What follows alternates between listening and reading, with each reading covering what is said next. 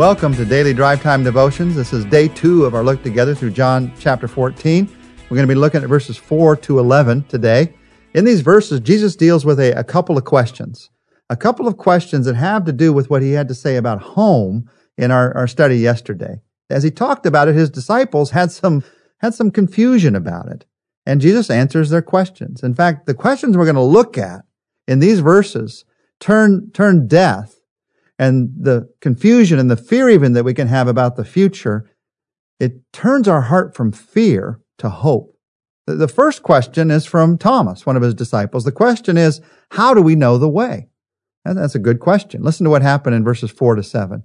Jesus, after talking about home, this future in heaven, says to them in verse four, you know the place where I am going. Verse five, Thomas said to him, Lord, we don't know where you are going. So how can we know the way? Jesus answered, I am the way and the truth and the life.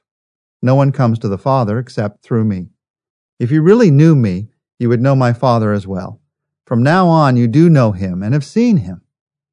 Now, put yourself in the place of these disciples for just a moment. Jesus is saying, I've got a place for you. It's a big place. It's prepared for you. It's a wonderful place. It's going to be great. And I know the place where I am going.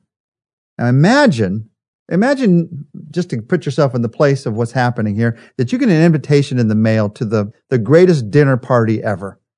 This dinner party, you're going to fly on a Lear jet to Hawaii for pineapple appetizers and then to Boston for lobster. And then, and then the dessert is going to be baked Alaska in, in, in Alaska. It's, it's the greatest party ever. And down at the bottom, it says, and you know where we're going to meet. See you there. And you're thinking, I don't know where we're going to meet. What, what do you do? The first thing I'd do if I knew the person is I'd, I'd get on the phone and I'd say, where are we meeting? Cause I want to be there. That's the position these disciples were in. Jesus is saying, it's a wonderful place. It's home. You know the way. And Thomas, Thomas says, no, we don't, Jesus. And here, Thomas isn't doubting. He's honest. If you've ever been in a situation where someone says, and you all know, you all know when the test is going to be, you all know the answer to this, and no one in the room knows, you know what kind of honesty and courage it takes to, to raise your hand and say, I don't know. In fact, we don't know. And because Thomas asked that honest question, that difficult question, one of the most clear answers about who Jesus is and what he does in our lives, we have in verse 6. I am the way, Jesus said, and the truth and the life. What's the way? It's not a principle, it's a person. It's not a plan, it's a person. What's the way? It's not a lifestyle, it's a person. It's not a list of rules, it's a person. It's not inner sincerity, it's a person. It's not a philosophy, it's a person. It's not a feeling. It's not a religion. It's a person. Jesus is the way. Jesus is the way to life. Jesus is the way to heaven. Jesus is the way to salvation. Jesus is the way to God. He says it so clearly here. He's not just a teacher of the way. He's not just a teller of the truth. He's not just an example of the life. He is the way, the truth, and the life. Your heart's hurting. Your heart needs hope. Help for my heart when it's troubled is not just in following Jesus' example or hearing Jesus' words. Help for my troubled heart is in Jesus. Jesus is the way. A lot of people have claimed to know the way, but only Jesus is the way. Many people have said that they understand the truth, but only Jesus is the truth. A lot of people offer you some form of life, but only Jesus is the life. I am the way and the truth and the life. No one comes to the Father but through me.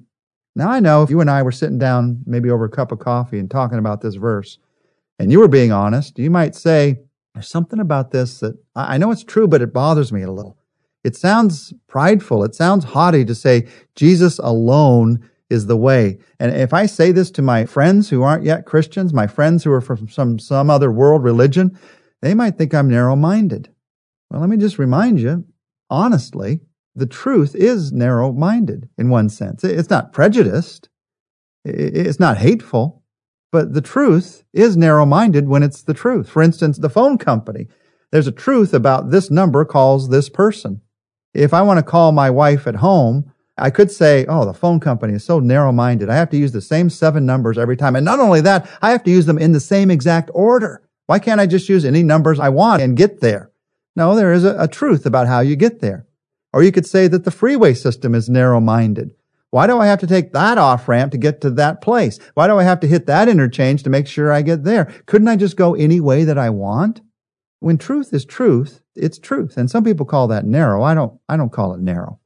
I just call it truth. And it's not haughty. It is not prideful to tell the truth. Now, you can tell it in a haughty way, but Jesus didn't because he knew it was the truth.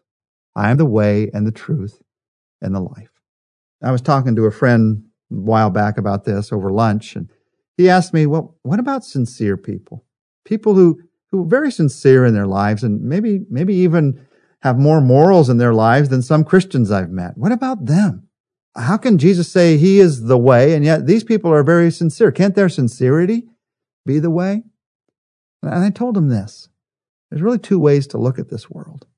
One way of looking at this world is that uh, we're sort of all born on a moral high ground. And as we go through life, some people do worse than others. And because of that, some people fall away further and further from God, and some people get closer and closer to God, maybe through their sincerity, maybe through their good things that they do. And in the end, God's going to judge us for how far we've fallen away from Him or how much closer we've gotten to Him through this life. That's the way we look at things. But that's not the way that God looks at things. And not when you read what the Bible says in the book of Genesis. The book of Genesis says we all fell. When Adam and Eve sinned, it stained the entire human race. And as God looks at us, he sees the truth about us. We're all lost. We're further from him than we could imagine. And so Jesus came into this world to show us the way. Here is the way back for lost people. This isn't a matter of some are closer to God and some are not so close to God. And so those people that are really bad, they need a way back. No, we're all lost. We're all on the same ground when it comes to needing Jesus Christ. And there may be only one way to come to God through Jesus Christ, but the good news is everyone, everyone can come to him through that way. It is all inclusive. I'm the way, the truth, and the life. No one comes to the Father but through me.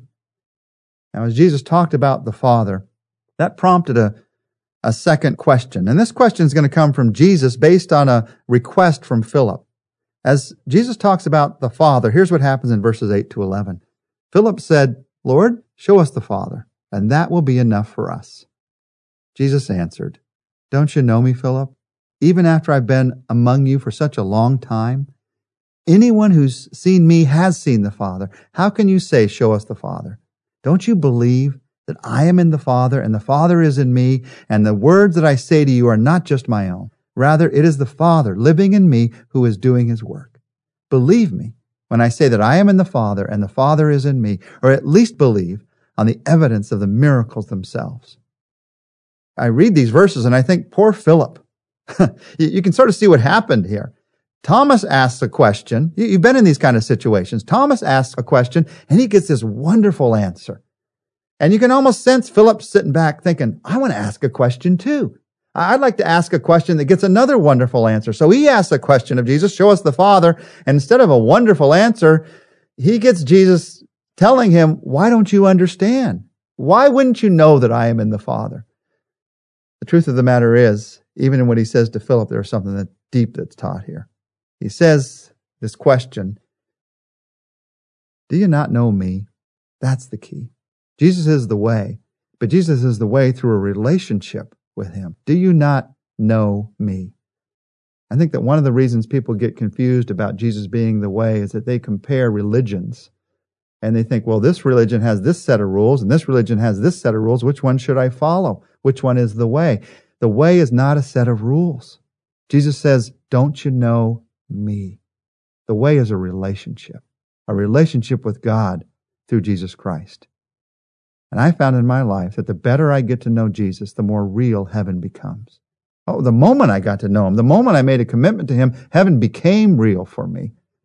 But the better I get to know him, the more I sense how real it really is. How do you build an expectancy concerning home, concerning heaven? You get to know Christ now. What's the way? The way is him. And when the better you get to know him, the more certain you are, the more certain you are about the way home. We talked to God in prayer today. I want to encourage you. If you've never in your life said to Jesus Christ, You are the way, you're the truth, you're the life, I want to come to the Father through you. Say it now. You can just pray a simple prayer and say, Jesus Christ, I realize that I can't come to you through a list of rules or a man made religion. I can't come to God in any way that I choose because I, am lost. I need you to show me the way back. And thank you that you did. And so, Jesus, I trust you as the way. I trust you for forgiveness. I trust you for life. I trust you for home, for heaven, for hope, for the future. I trust you, Jesus Christ. Teach me to live the way that you made me to live. I pray this in your name. Amen. Tomorrow we're going to talk together about three additional truths to not let your heart be troubled.